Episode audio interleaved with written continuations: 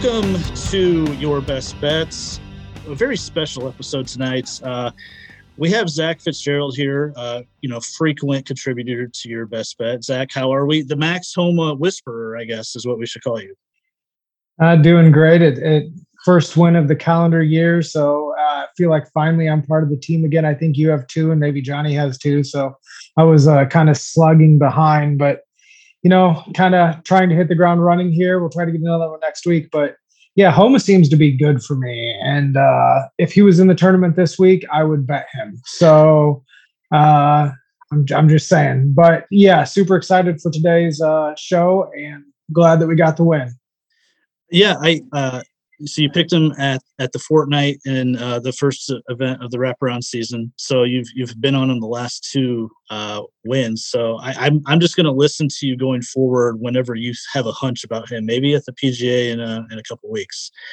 Well, I mean, uh, I didn't even uh, I didn't even say anything about him in the tournament. It was just kind of one of those things where you know when we had to do our picks the next day, I was looking through everything and his name just kind of like jumped out at me. And every once in a while that just happens and happens. Yeah, I don't know. It did that time, so yeah, well done. Worked.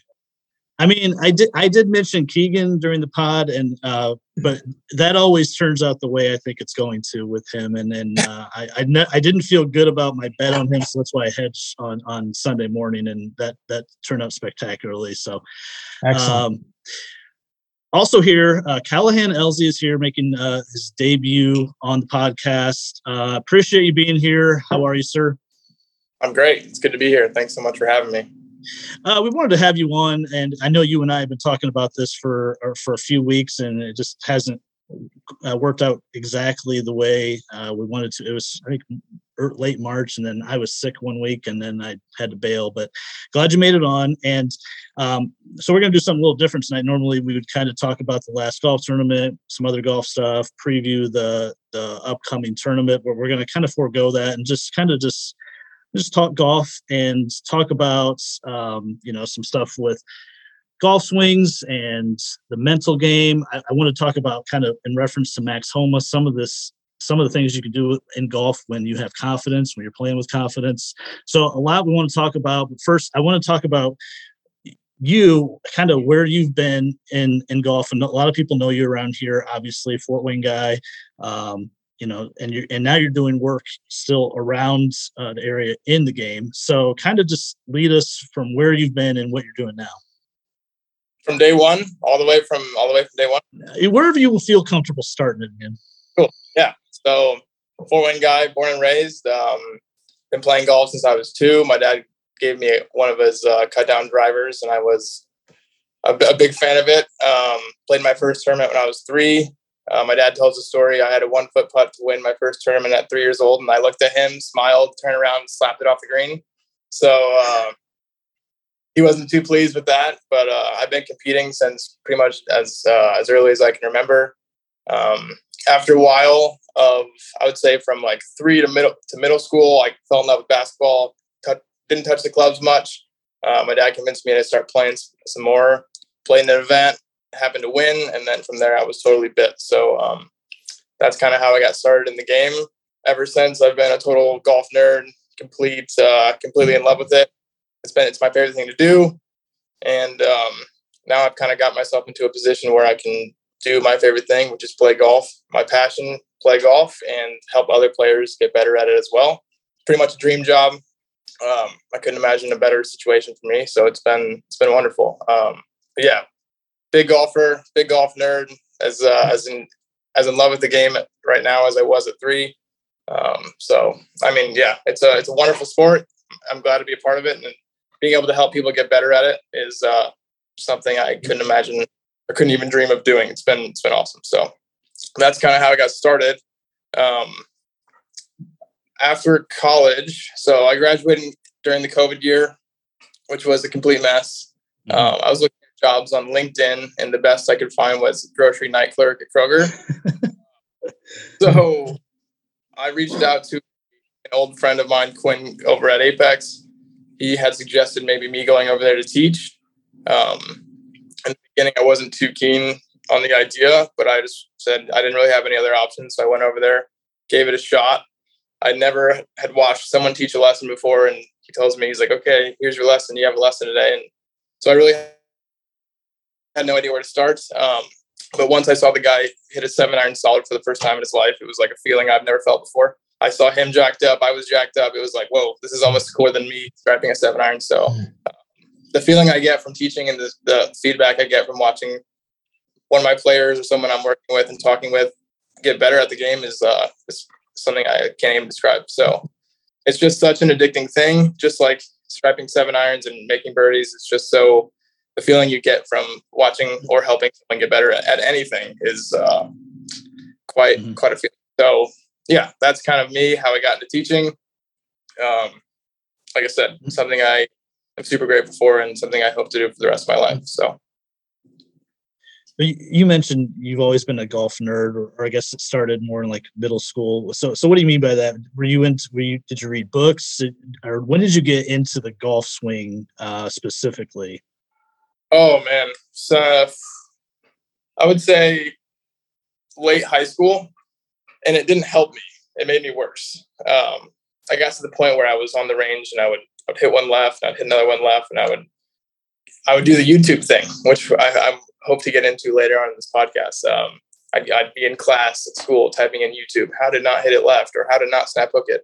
Um, and I'd go down these rabbit holes and start tinkering and doing all these things. And all of a sudden, I end up learning so much, most of which wasn't helpful, probably.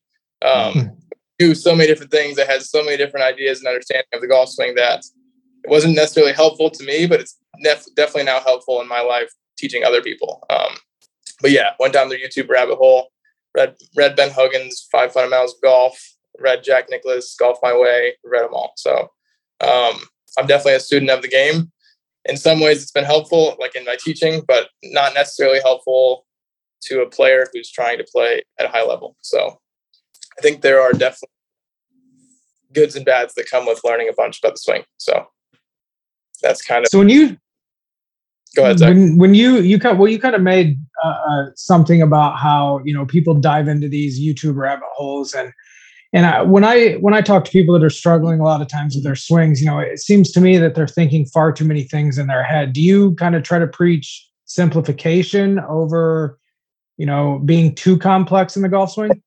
Yeah. So I mean, there's two parts to that. Number one, let me let's talk about the YouTube. So every single person that comes to me, I always ask them the question. I'm like, okay, you tell me, what do you think is the problem? Just give me a rundown of what you think is is the problem in your golf swing and it's amazing the things that I hear. Some of them are they're just all over the board, and almost. And I wouldn't say this is always true with good players. They have a pretty good understanding. Like Zach, if you came to me with an issue and you were hooking it, you'd probably have a pretty good idea as to why you were doing that. But players who are up in the 20 handicaps, 25, 30 handicaps come to me and the things that they tell me are almost laughable. It's like, where did you find, where did you pull that out of? And every single one of them is like, well, on YouTube, I saw this guy explaining that this is the problem and this is why I'm potentially doing this. And almost, I would say 70% of the time of a 20 handicapper that comes in to see me, I would say more than that. 90% of the time, they have absolutely no idea what's causing them to hit terrible golf shots. So um, that's the YouTube rabbit hole. But so what was the second part? Sorry, I, I got I got sidetracked there. Uh, well, I was just saying that you know, do you preach simplification oh, yeah. of the golf swing? Yeah. So my job as a coach is to be as completely least invasive as possibly can be. So in a perfect world, I mean, as a coach, I'm always trying to go for the lowest hanging fruit. So like whatever the easiest thing and the fastest and the simplest thing that we can accomplish that will make you better is what I'm going to be going for. I try to be as least invasive as I possibly can. Not always easy, especially with slicers. Um, but I mean, if I can come, if someone can come see me and I can give them something that's pretty with that's well within reach. They can understand, and I can understand, and I can give them one or two things. They can walk away from our lesson, and I know that they're going to do those one or two things. Now, if I and I've done this before. I mean, everything that I'm saying, I have at one point I've learned from a mistake, and I've sent people away, just overloaded them, and they come back, and I ask them the next time, okay, so what did you take with you from last lesson? And I, I can see the confusion in their face. They're like, ah, don't really know. There was so many things. So, and it, it's hard, just like it is in in conversation with people. It's hard not to word vomit. People take what I say and what golf coaches say with a lot of, I mean, that they respect and they listen very intently to what these people are saying. So. Um, you got to be careful. You just start start spitting out a bunch of different things. This this could be changed. This needs to be changed. Grip, stance, ball position. At the top, it gets long, gets laid off, yada yada. I mean, you have to be very very intentional uh, with what you say, and be, be. I mean, just make sure that you're trying to give someone something completely attainable and well within reach. So, as least invasive as I possibly can be, I try to keep it simple. Um, golf's a complicated game. It's not always that easy, but as simple as it can be. Uh, yeah, that would be the ideal. So, yeah, that's uh, that's the plan always. I'm, I'm interested when someone comes to see you and, and for the first time. I have two questions. Yeah. Number one, are are you looking for something specific right away, or are you just watching them and then whatever jumps out to you is the first thing you you discuss with them? Like, is it grip? Are you looking at their grip right away? You're looking at their their swing plane. What is it? Or is it something that is just really noticeable? And number two, you mentioned about kind of attainability. Are you yep. able to identify pretty early on what that person's ceiling is going to be as a player? So, first, um, Thanks, Zach. so the first question, the, I mean, both of those are wonderful questions, and I'm glad to, to be talking about them. Um, first question, which is, what am I looking for when someone walks in? The first thing I always ask the, the player is like, okay, you tell me. So you know, you have watched yourself hit every single golf shot. I have seen zero. Now you can tell me better than anyone what the problem is, or a, I shouldn't say what the problem is you can tell me better than anyone what you need help with. How can I help you? You tell me whether it's hitting seven irons, not slicing drivers straight off the tee. Um, so typically, people are good at at least identifying what the problem is, whether it's I can't keep it on planet Earth with the driver or I can't stop snap hooking it. 90% of the time, and I'll say this has changed since I started my own business. Um, at one point, I was working with, I would say, higher handicaps. Now I'm kind of working my way in, not by choice, but just by how people have come. Um, I'm starting to work with, I would say, a little bit more advanced players, but typically it's it's the slice. It's trying not to slice it. So, I mean, when someone comes to me with a problem, so let's just say that someone is slicing it. Um, I always look for, so I'm running like a checklist through my brain. Okay, this person is swinging seven degrees from out to in, swinging straight across it. Now, what are the things that are making that problem worse? Whether it's the grip, it's too neutral, or the takeaway rolls right inside and goes straight open. Um, there's always going to be something, an, an indicator or a, a identifier that's like, okay, that is the reason why everything else breaks down. So it's kind of like a car. Like, hey, my car is not running. Um, tell me what's wrong with my car. It's like, well, I don't know shit about cars, but um, there is something that is causing the engine not to work or the car to not work. And my job is to identify as simply as possible, as Zach said earlier, um, what that is. And if I can fix that thing, kind of leads into a chain of events where things get better. So that was question one. I'm not necessarily ever, I'm not a swing plane guy necessarily. I think there are players that I, I just don't like teaching a, a one size fits all golf swing. Um, mm-hmm. And at one point, I, I I can't say that I've always been that way. I think I'm learning as time goes on that asking people to, to do the same thing or swing the same way is nearly impossible for both myself and the player. So um, I'm not a I'm not a huge big big swing plane guy necessarily. Um, but yeah, so I would say I'm never looking for. I mean, there are indicators or there are things that slicers do and there are things that hookers do that I'm looking for, but I'm never when someone walks in, always looking or trying to change something to, into a, a, mold or put yeah. something in a place. So that was question one. Now, question two was, can I quickly identify the ceiling of a player? Um, if I ask them how how often are you willing to practice, that's about all. Yeah, right. no, yeah. So that would be the question. I mean, that's an honest answer or an honest. I mean, can only get as good as you are willing to put the time. So, but I mean, in terms of just watching their golf swing, uh, yeah, I think so. I think, I mean, I, am certainly, I'm, I'm, sure I've been surprised, and I'm sure that there are people that are still going to surprise me out there that either get way better than I thought that they might, or don't get as good as I thought that they should have. But I would say that I have a pretty good idea um, just by watching. So, yeah. yeah, those are really good questions. Those are fun. Those are fun. I have a thought.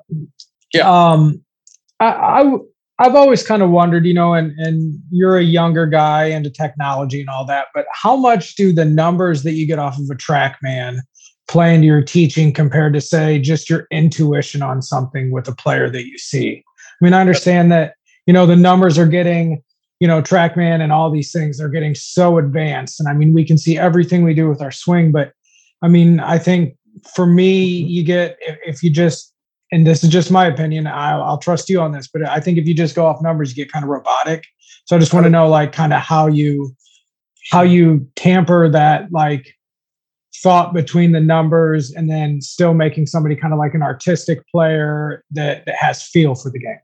Sure that's another really good question. Um, I think the TrackMan itself is for a teacher is wildly helpful. And I don't think necessarily because we don't know what's going on. I think it's so we can explain and show the person that's in front of us, okay, this is what's happening. There's no if, ands, or buts about it. You're swinging seven degrees from the outside and you're swinging seven degrees to the left.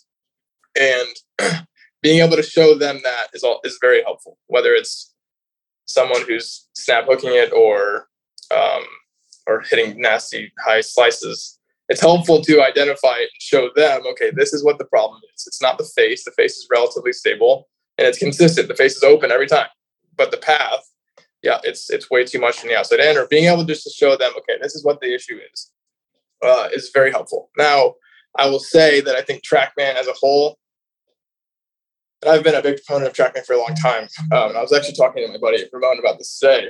Um, I think that it makes good players worse, and I think it makes bad players better.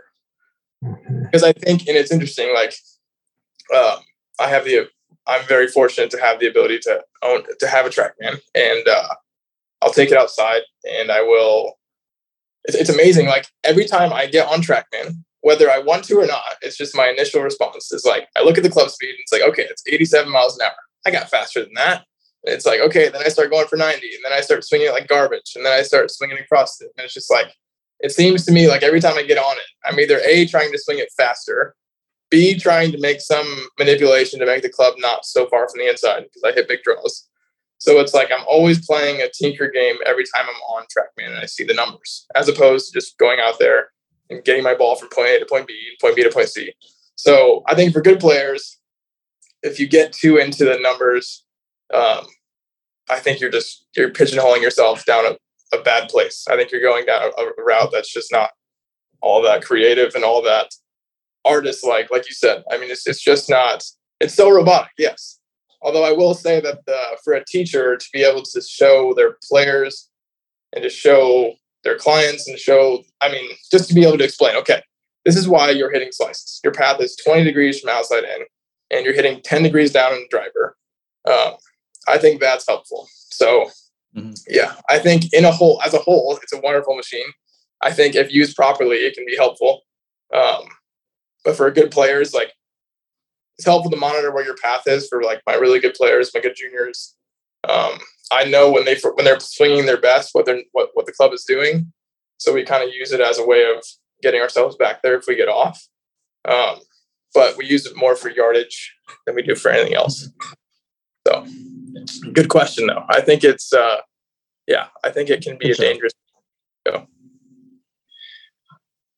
To to kind of piggyback on, on on that thought, you know, Zach mentioned kind of the artistic side of golf. From a teaching perspective, is it is it more difficult for you to work with someone that's more of a feel player or more of a technical player? Um, for instance, Zach, I don't I don't know your game well enough. Um, myself, myself, yeah. I, am a feel player. I always have been. Um, you know, someone will give me a, my, one of my buddies I play with all the time is always giving me swing tips, and I just can't I can't seem to carry out what he's saying for, for whatever reason, and I just yeah. I can't I can't feel it. I, I thought sure. that's what you might say from a teaching perspective because I could see you just kind of banging your head against the wall, like, why can't this person understand yeah. what I'm what I'm trying to convey to them? For sure. So I guess I will ask you. So what is a when you say I'm a feel player? I always ask people this. What is what does that mean to you? What what is a feel player? Um, that, that's a good question. Um, I would say I'm I'm not always focused right rightly or wrongly and not always yeah. focus on my mechanics um, the way i should be um, okay. and and and when when i get a little loose i'm not i'm not thinking of it that way i'm just thinking of it um, maybe more of a mindset more or less than actual what's wrong with my golf swing um, sure. yeah and i think that you would be surprised i think we'd all be surprised that if you went across the pga tour I think what they're all trying to do is have really good mechanics and then go out to the golf course and be feel players. There are very few people that can be on the and I'm and I'm so guilty of this more than anyone that I in Fort Wayne in the zip code right now. Of going on the range, trying to get the club in a position up here, hitting it really good on the range because there's no consequence. I can just grab a ball and keep trying and trying and trying and then going out to the golf course and acting that way or behaving that way on the golf course and hitting it like straight garbage. It's like golf is not played from a position, it's played from a movement. You must be out there. If you're trying to get into a certain position at the top, good luck if you're in the last round on Sunday in the Masters. Like you got no chance. So I think what everyone is trying to do is trying to A, I think there's two sides. Like you have to separate mechanics from feel. It's like you need to train mechanics and at some point, it's like a free throw, someone or, or a jump shot. Someone throws you the ball, you catch it, and you shoot it. It's like if you've trained properly on the range, you take what you've trained, you go to the golf course, and you become a feel, a feel player. That would be the excuse me, that would be the ideal. Now, that's not always easy, and it's not easy at all. And I think golf instruction, in a way, and I've seen this a lot. Um, and I'm not necessarily the I haven't been the best, and I'm currently actively trying to get better at just taking the handcuffs off people with all the things that are going up here in the brain. It's like if you're over the golf ball and you have nine different things you need you're thinking about as to how you need to not slice this, you have zero chance. You're going to slow down. You're going to squeeze the grip. You're not going to get the club back. It's just going to be an impossible game. So I think ideally, in a perfect world, everyone has good mechanics and then they take it to the course and they're a feel player. They just go, they don't really think too much about mechanics. I think Zach, I've watched, I caddied for Zach last year in the city tournament. That dude just plays golf. Like he just, he doesn't think about it much. He doesn't worry about his golf swing. He just gets there and he gets up to it and hits it. And it's like really good a lot, a lot of times. Now, I think that would be the most, the ideal way of playing. Um, and I know you have Strasser on here as well. He's got a great golf swing he's got really good rhythm. And when he's on the course, he's not, it doesn't appear to me, I can't tell what he's thinking. I can't get in his brain, but it doesn't seem to me like he's overloaded or handcuffed with things he's thinking about in his golf swing. I think good players just, they train it, they practice it, it becomes a part of them. They go out the course, they just send it. So, Zach, what do you think about that? For me, mechanics is body and feel is brain. Um.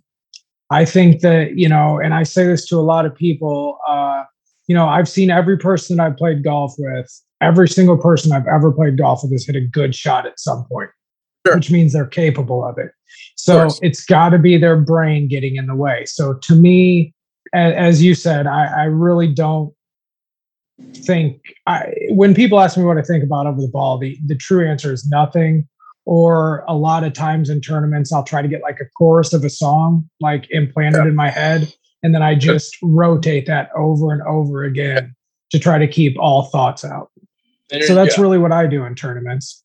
So, but um sorry.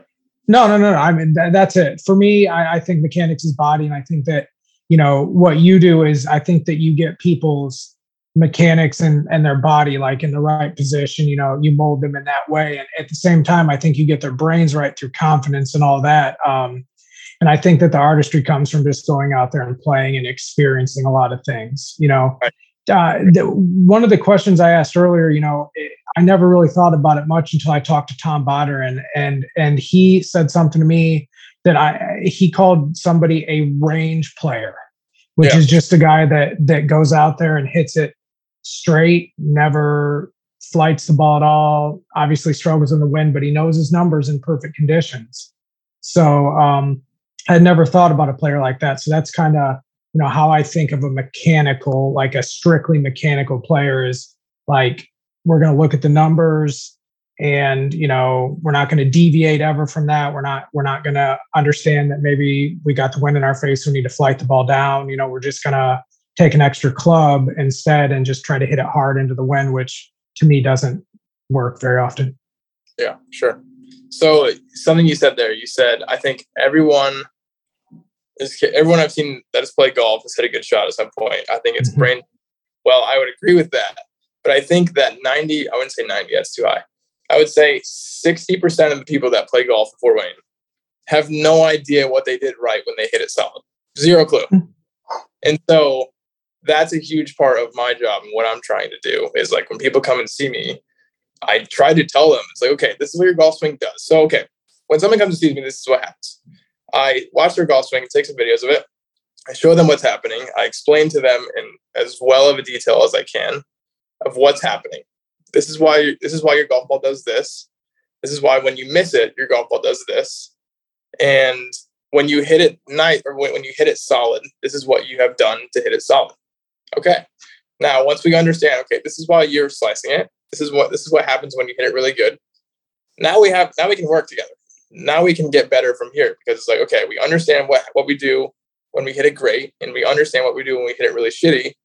Now we have a way forward. So I call that a blueprint. It's like, okay, we have a blueprint. Now, I mean, I would say just getting people to understand what. So people will, will, will stripe one, hit it super good. And they're like, well, what did I do? And it's like, okay, mm-hmm. you need to know that. That's what you need to figure out.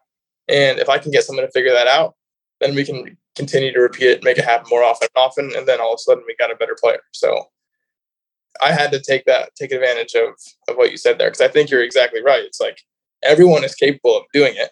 Some people are capable of doing it way more often than others because they know why it happens. They know why they hit it really solid.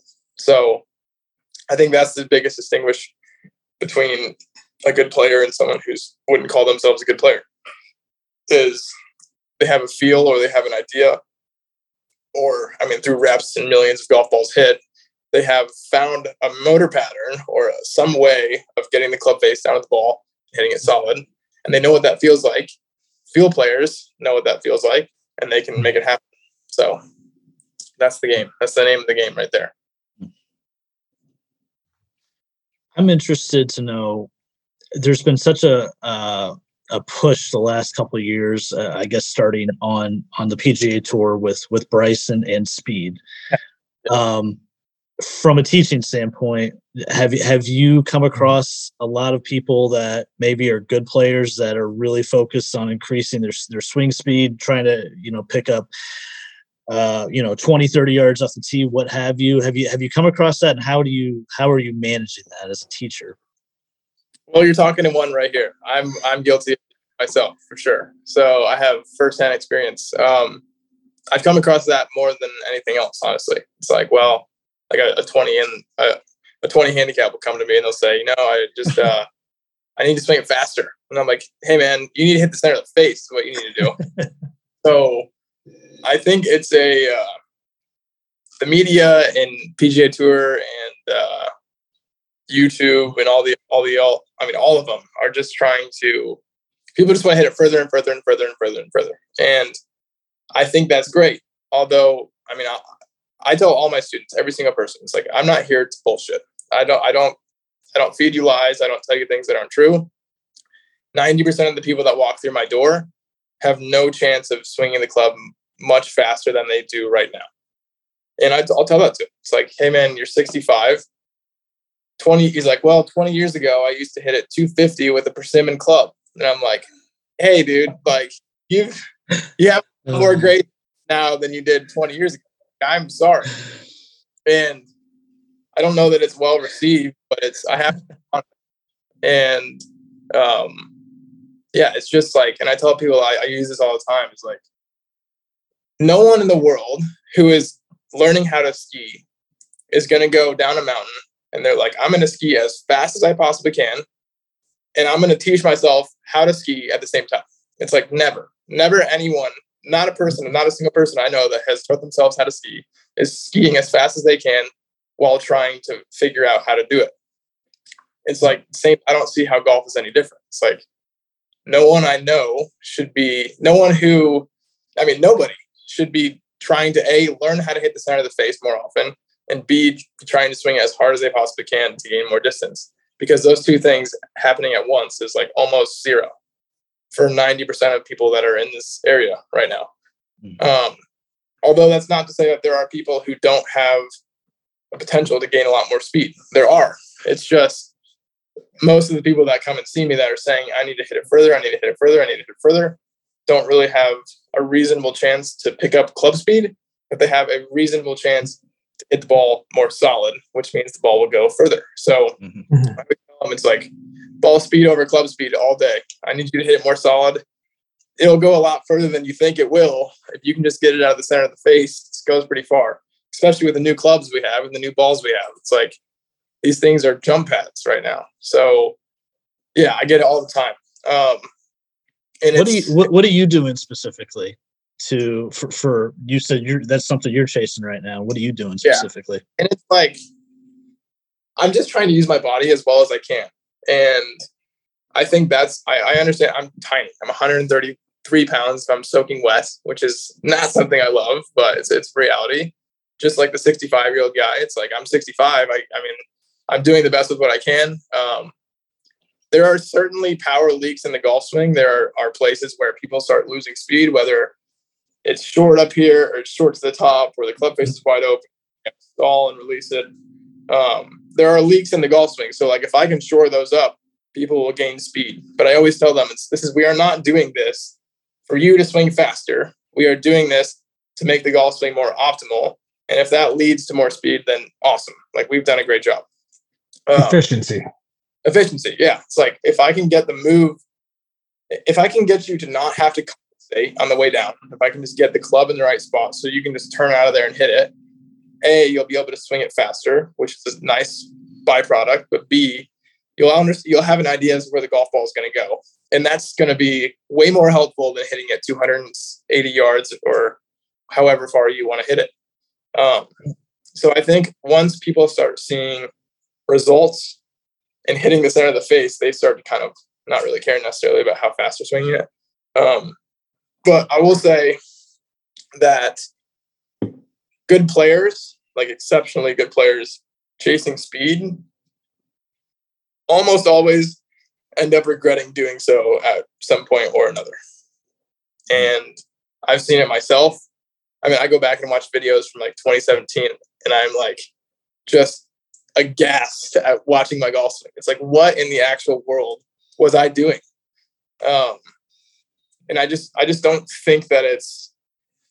I mean, if you can hit it 275 yards down the middle of the fairway, 12 times around, which is a lot. We'll, we'll say 10, 10 times around, you are better than a guy that's hitting it 310 yards in the rough eight times around. It's like 275, especially if you're playing in Fort Wayne, like 275 yards down Broadway in Fort Wayne, Indiana, 8 mm-hmm. times or not will get you so far. So right. you you are you're, you're hitting seven eight iron at minimum into most yeah. most screens. Yeah, of course, yeah. Um, and so I think it's just I don't necessarily agree with the sentiment of I need to swing the club faster although I realize that it's a part of my job and it's a part of what people want in their game. So I try to I try to piggyback it on okay, if we get the club to move better and we get your body to move better, subsequently we will swing faster. Now, this is not why we're doing this. I don't I haven't had a single person come to me without touching their golf swing and without touching how their body's moving and just trying to get the arms to slap at it faster. Like it's just I won't let that happen. I would rather just be like, "Hey man, you might need to go see somebody else if, if that's what you're after. If you don't want to change anything, if you just want to swing it faster, I just don't see why. I, am just not. Ready to do that. I just don't want to hurt somebody. Like it's uh. I mean, the the part of the problem is is is self lack of self awareness for these twenty handicappers uh, coming to And I- you, and, and that's what they're focused on, and and and there, there's just a lack of awareness or education of the game of what what what it's going to take for them to really, uh, you know, shave a few strokes off their game. It's not it's not hitting it twenty yards farther. It's it's not topping it 20 yards in front of you and and, and consistency in their game uh, so that's that's part of the problem is just some people are just they're just not there with the awareness and, and how the game is played yeah, and I agree. And I think that so I wrote down down a couple stats because I'm very interested to hear your guys' guesses on this. Um, because I was in a lesson, so I do outdoor lessons at Riverbend. Shout out Riverbend! Super thankful to be out there. People, they let me take a cart, run around with my client. Um, yeah, just super lucky to be out there. So, thank you guys, Riverbend. But Shout I- out Tommy. I would shout out Tommy and Aaron, beautiful guys. So I Yeah. was out at Riverbend. This is a true story. And I was with a high school player. We are 150 yards in the middle of the fairway on one, which the green is the size of a postage stamp. Mhm. I would say. Um, pin is back left, hits an eight iron from 150, kind of gets it low on the face, but it works out okay. It's pretty straight. Jumps up to the front of the green. He has like a 30 footer, maybe uh, 25 footer. And uh, he like drops the club, tosses it on the ground, and I just look at him and I was like, "What the heck, man? What's that about?" He's like, "That's he's like that's freaking 25 feet. That's 30 feet." He's like, "I had 148 yards." And like, "You do realize that that is tour average, right?" And he was like, "What?" And he was like, well, "I don't care about PGA Tour average." I'm like, "Dude, let's take a second here. Like, understanding who you are as a player." I think is almost better than golf instruction. It's like understanding what you can do and managing your expectations to a have fun on the golf course, which is I hope step one for everybody. Although it's not always easy, and as the better you get, the more frustrating the game gets. But like manage your expectations.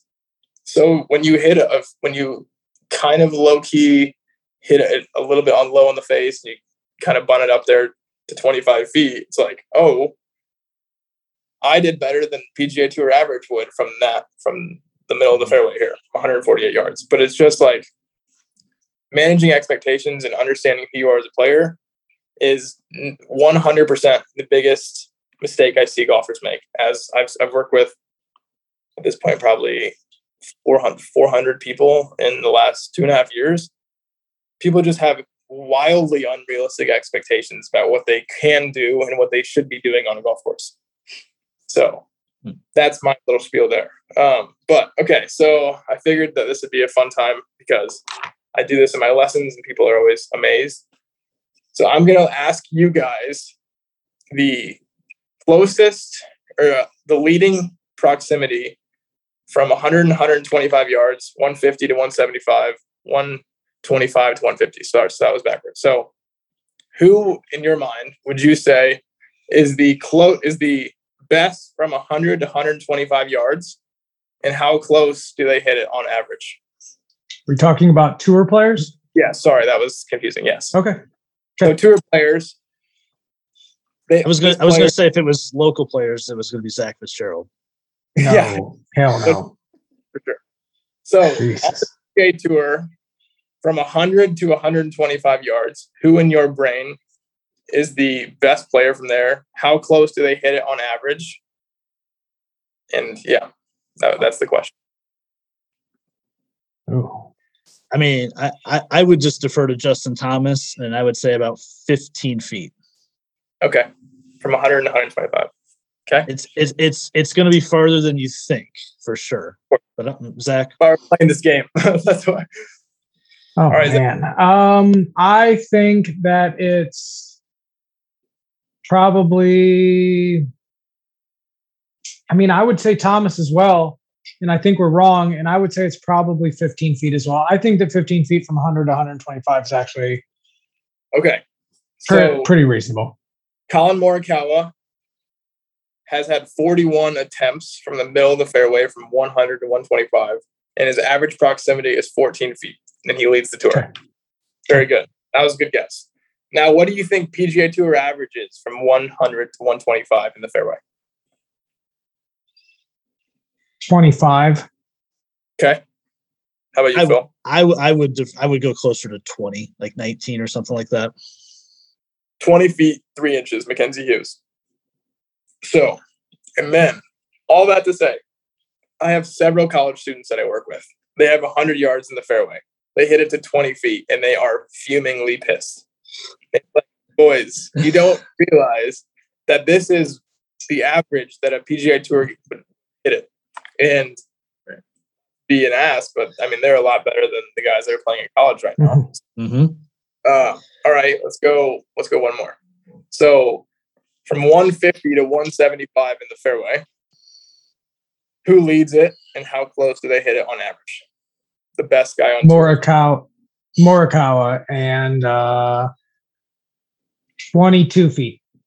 Okay, Phil. I'm I'm gonna say it's more like 20, 23 or 24. It's a little higher, and I- I'll just stick with JT because he's my guy. So Justin Thomas leads the tour, Ooh. Oh yeah, 80 to 175 yards. Done, Phil. And in 80 attempts, he ha- he averages 20 feet four inches, Hmm. which is really good. That's Impressive. That's that is good. impressive. Really good. Impressive. Now, who do you? So, what do you think would be tour average from 150 to 175 in the fairway? 30, 35 maybe. Okay, Phil. yeah, like 20, like 28. Phil, you are wildly good at this game. Did you research this? I, I just look at strokes gain numbers like in my sleep. Well, okay, so Harold Varner the third, 28 feet on the dot, average 150 to 175. And like honestly, most of us, if you go across Fort Wayne for uh, FWGA city events, if someone's from 150 and they hit to 30 feet, they're gonna be like, ah, that wasn't very good. It's like, no, that was really good, really good. That's absolutely true. It, it's, um, I mean, I, I do it myself. I, I have 105 in and I hit it to say 22 feet. And the expectation is you, sh- it's like, oh, I should get that within 10 feet every time. Yeah. It's, it's, it's an unreasonable thought, especially for someone of my skill level, that that's going to happen. Um, so it all goes back to awareness uh, of your ability. And, you know, sometimes it's just you know people are expecting all the, the consistency I, I need to hit it to 15 feet every time it's just it's an unreasonable way to think your yourself around a golf course and you'll never be happy. Like this is gonna this going why are you playing this game? If if if what you're asking of you totally impossible and you are not willing to accept that you are just not as good as you think that you should be, it's like I don't see how this game is fun for you. And so I just think for the and I mean I, I don't blame the PGA tour and I don't blame the TV, but it's like if you watch you turn if you tune in to the PGA tour, they're showing the five the guys and the that are in mm-hmm. on Sunday. So they're, these are the best players in the world at this time, and they're watching them fl- hit darts in there and make putts from 25 feet. And it's like there's such an under. It, it- people just don't understand really. I mean, what what golf is on that level or on the level that they are should be playing at. It's like so. I kind of want to piggyback a little bit on this. Um, Yeah.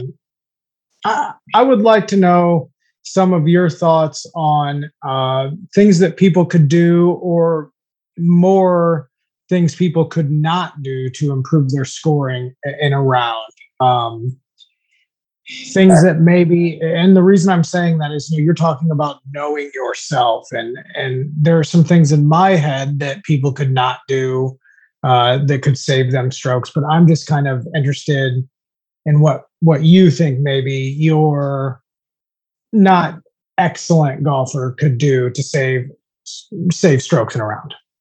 Yeah. Um and like I know we've hit this so so many times, but I think it all starts with obviously managing or understanding like who you are as a player, which we talked about. But if you go across the PGA Tour you walk across the ring and you watch every single one of the guys on tour, they are all striping it, just hitting it right out of the middle of the barrel every single time. And if you were to take and you were to watch the way that these guys dissect a golf course and play a golf course, and then you watch a 15 or a 10 handicap play the play the same golf course. The shots that the 10 handicap is trying to hit versus the shots the PGA Tour guys are trying to hit. The 10 handicap will, will always almost always, unless they're crazy smart up here, or have some or they listen to this podcast and hear Zach and I talking about this. Um, the 10 handicap will be playing more aggressively than the PGA Tour player will be. And I tell this to my juniors, see my juniors play all the time. And it's like no one on the PGA Tour who is hitting it out of the center of the middle of the face every single time would be taking on that pin, that back right pin on five at Riverbend. Like no one is doing that. Mm-hmm. Why are you? Is my question. It's like I don't mm-hmm. see. So I think just understanding. Okay, I this is what I do as a player. I hit a ten yard slice or a ten yard fade. Now, if the pin is in the right side of the green, that is a pin that I can actually attack. I can aim left side of the green to the left middle. And ideally, if you're one of my students, we've talked about this. We don't want to see our balls over curve the line. So if we hit a bad shot, it should end up being straight. Or okay, so let me rephrase. If I'm hitting a fade, and this is the back right pin on five Riverbend, I should be aiming 10 yards left at that flag. Now, my worst shot should be a little bit of a pull. So it'll start at the left side of the green. It might stay there or it might miss left. And my best shot will fade back to the right pin. And maybe I have a 10 footer. My buddies give me a pat in the back and I hit a great shot. Mm-hmm. Now, the the thing that's interesting is I, I would see or I would say that 90% of the guys in the tour, unless they're feeling wildly confident or they have a perfect little baby cut in their bag, all of them are going to be aiming to the left middle of the green. And if you sat on that green, you would watch 100 guys have a 25 footer from left to right on that green. No one would ever pin ever because they don't want to make bogey and or or double. And so they're all hitting it 25 feet. Maybe maybe they'll make it. Maybe they'll two putt it, but they won't walk away with a four. And so the weekend golfer, the guy who goes out and plays, it's like laser. They grab the laser from their bag and they shoot the right pin. 154. They put the tee in the ground without even thinking they're aiming right at the pin. They hit it right at the flag. Goes down to the crap. Now they just made 12. It's like, dude, you have yeah. no chance. So I see that all the time. It's like mm-hmm. just trying to get yourself around a golf course and thinking about, okay, just trying to get from point A to point B, point B to point C in the least number of strokes possible. It sounds really cliche and not really helpful, but it's like just managing, understanding what you can do and trying to get yourself around the golf course, thinking about, okay, this is my best chance. This is the like percentage golf, like people always say. Um, just playing the percentages. I think that's a super low hanging fruit that people are missing out on. It's like that is the easiest thing. It's not easy, but um, that is one of the lowest hanging fruits that there is. It's like understanding when you can take advantage, when you can shoot a flag and actually hit at the flag, and when you're mm-hmm. just like, okay, not my pin. This is not my hole. For me, like let's think of a let's think of a hole quickly. Um, like a, okay, so we'll say 17 at Coyote Creek, par three. Probably one of the hardest par threes in Fort Wayne. Mm-hmm. That pin is right, all the way back right. Now I draw the golf ball. That is not my pin. I cannot try to get close to that pin. I can't aim right of it because if I do and I hit my straight shot, which is my miss, hopefully, I'm now screwed. So Hits I just the cart path and goes in the woods. Yeah, I just have to accept that my best swing, I'm going to have a 35 footer on the left side of the green, and that's how we're going to have to play the hole. Um, now, at, at some point in my life, I would have aimed at that pin. I would have tried to take it on, and if I blocked it and left it out to the right, I made a double, and I shot 74.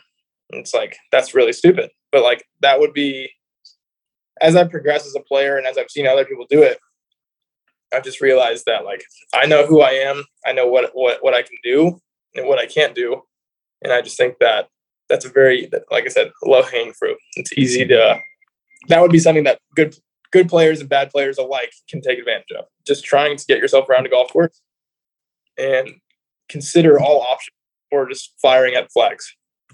So I think, I think there's something that was long winded. I just think there's something you said there that that a lot of people, sorry, Phil, that, that a lot of people don't think about. I think that, you know, a lot of us go out there and we think, man, I got to make a bunch of birdies. And we don't think, man, I just need to eliminate bogeys.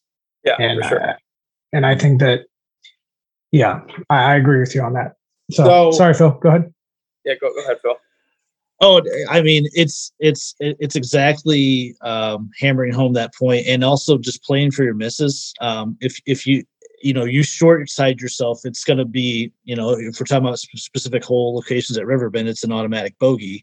Um, so knowing your tendencies and not missing it in the spot you can't miss it in. I mean, it sounds really kind of dumb, right? But um, I mean, it's it's a it's a huge thing that amateur players do and it's it's a huge it's just one of another separator between really good players and players that just aren't that great. For sure. And that's the, that's the number one i mean of of all. Like yes good players and if you're paying a, if you're comparing a good player and someone who's not that great yes the good player has a better golf swing. And the face is square much more often on a good player versus someone who's not that great. But I will say that the good player is getting themselves around the golf course like a surgeon. Like they are just plotting themselves around a golf course, 18 holes in a row. And they understand. Okay, so let me let me backtrack. A good player knows what they're going to do when they hit it really well. Every single good player knows that. Zach, you know it. Phil, you know it. It's like I understand when I stripe it, I'm going to move the ball five yards from right to left, and it's going to be a baby draw. A great player knows what the golf ball is going to do when they hit it really well, and they know what it's going to do when they hit it like garbage. They know exactly what's going to happen both ways. Now that person can aim. They they can plot themselves around a golf course. They know it's like okay, the pin is right. So let's use um, let's see, let's think of a good one. Um, let's use nine at Riverbend for an example. I'm a big Riverbend guy, as you can tell. Um, so let's say the pin is back right, the the infamous, mm-hmm. the.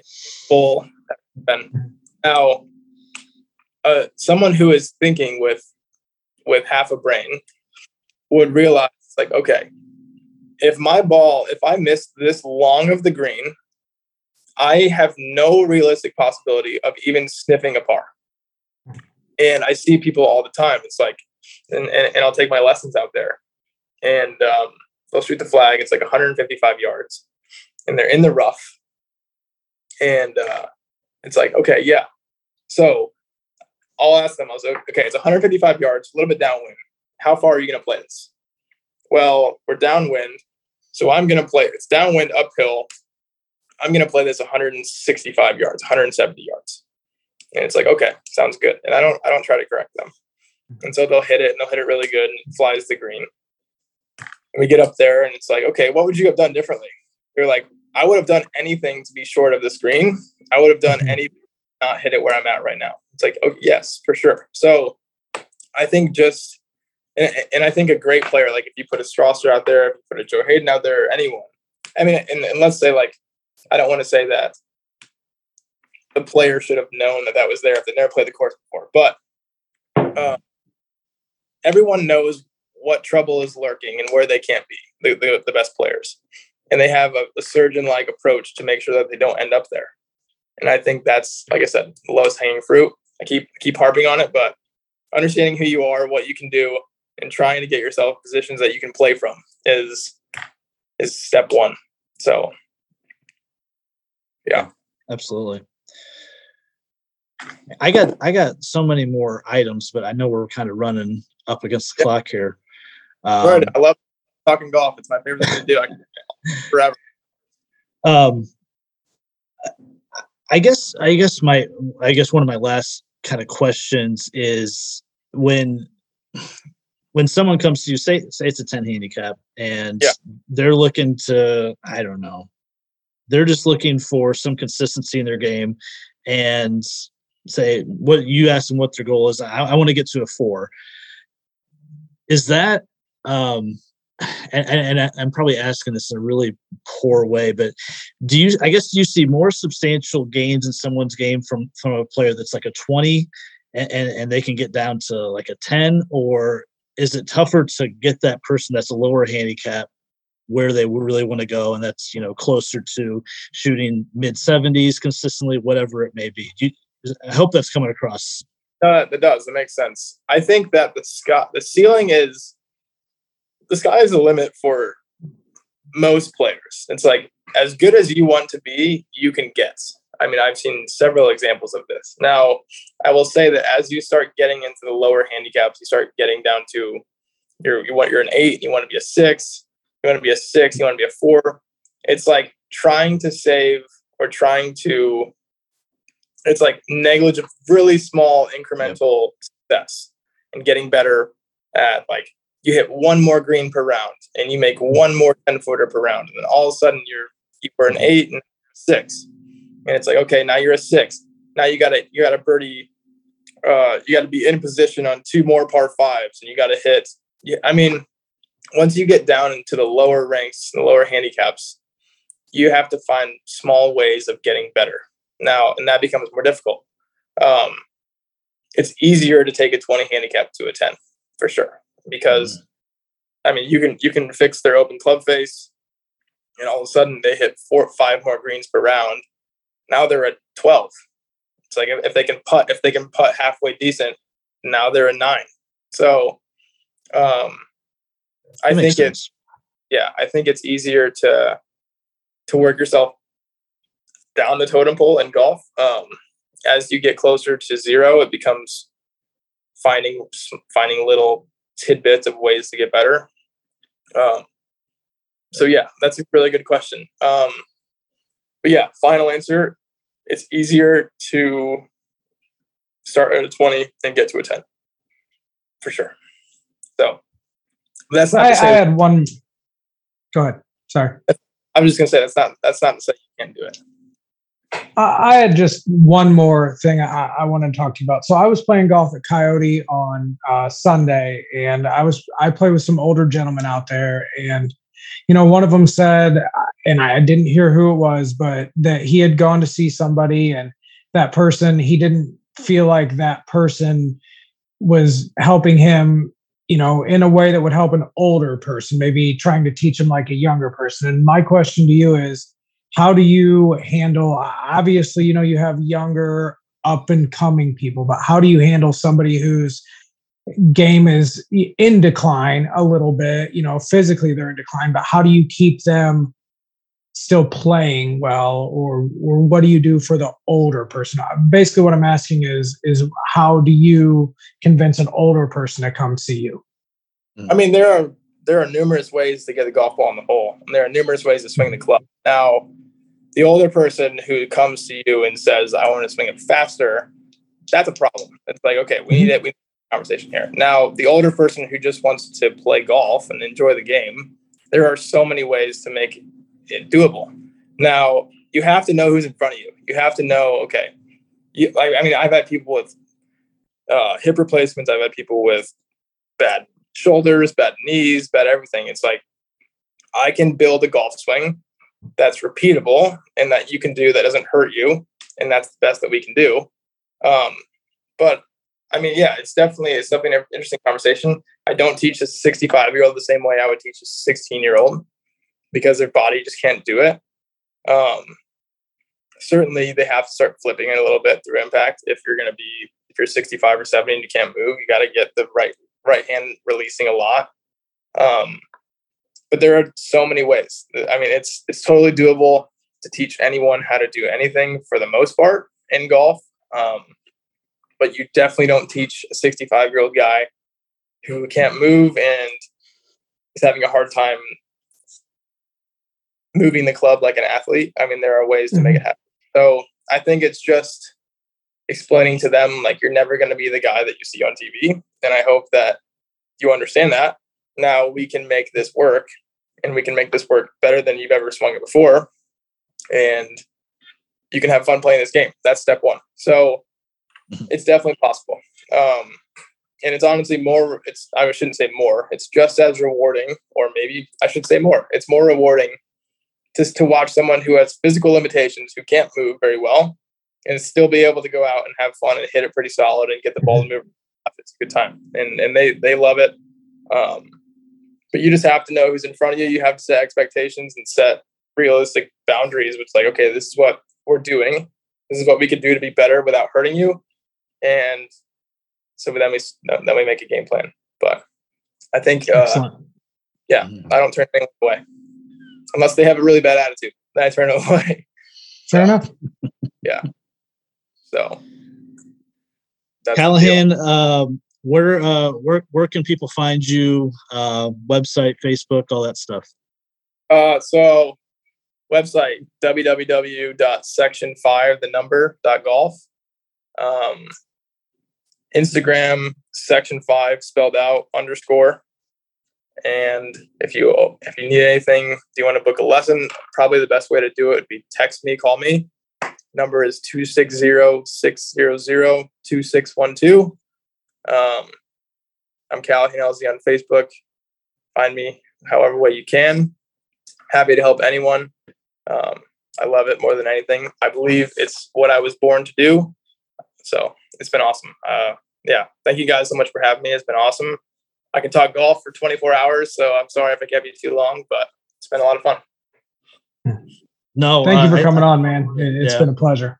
Yeah, yeah, yeah, Appreciate you being here. Uh, yeah, definitely come back anytime if talk about what's going on the tour or what's going on locally. Uh, always welcome back for sure. I'd love to be. I'd love to be back. Also, root for my buddy Patrick Flavin. He's my teammate in college. He's playing in the AT and T Byron Nelson this week. I'm gonna take him. Uh, just out of uh, he's he's a great friend of mine. So cheer him on. Uh, you said Flavin. We Flavin. we just right. we just we talked about him two weeks ago. I think uh, I, I believe Zach John, uh, Johnny mentioned his name. Yeah. So that's, okay. That's didn't know, didn't know that. Nice. He's the putter in the world. And after three weeks of playing with him at uh, college, my freshman year, I looked at him square in the face and I was like, Pat, you're going to freaking make it on the tour. I just know you are. And look at him. He's doing it. So. Excellent. Yeah, he's, he's, I mean, what, Monday qualifying like crazy. He is. He is the Monday qualifier king. Yeah. So that's awesome. Uh, Zach Fitzgerald will be playing my, my favorite uh, local title event, the Blue Moon Open this weekend let's up go. in Garrett. So let's, let's go, Zach. Zach. That's right. So, uh, thank you very much. Nope. Appreciate it, Callahan and Zach. We'll have our picks for the Byron Nelson up on Wednesday. Uh, this week, we'll see if we hit back to back winners heading into the PGA Championship. So, thanks again to Callahan and Zach for being here, and we'll catch you next time.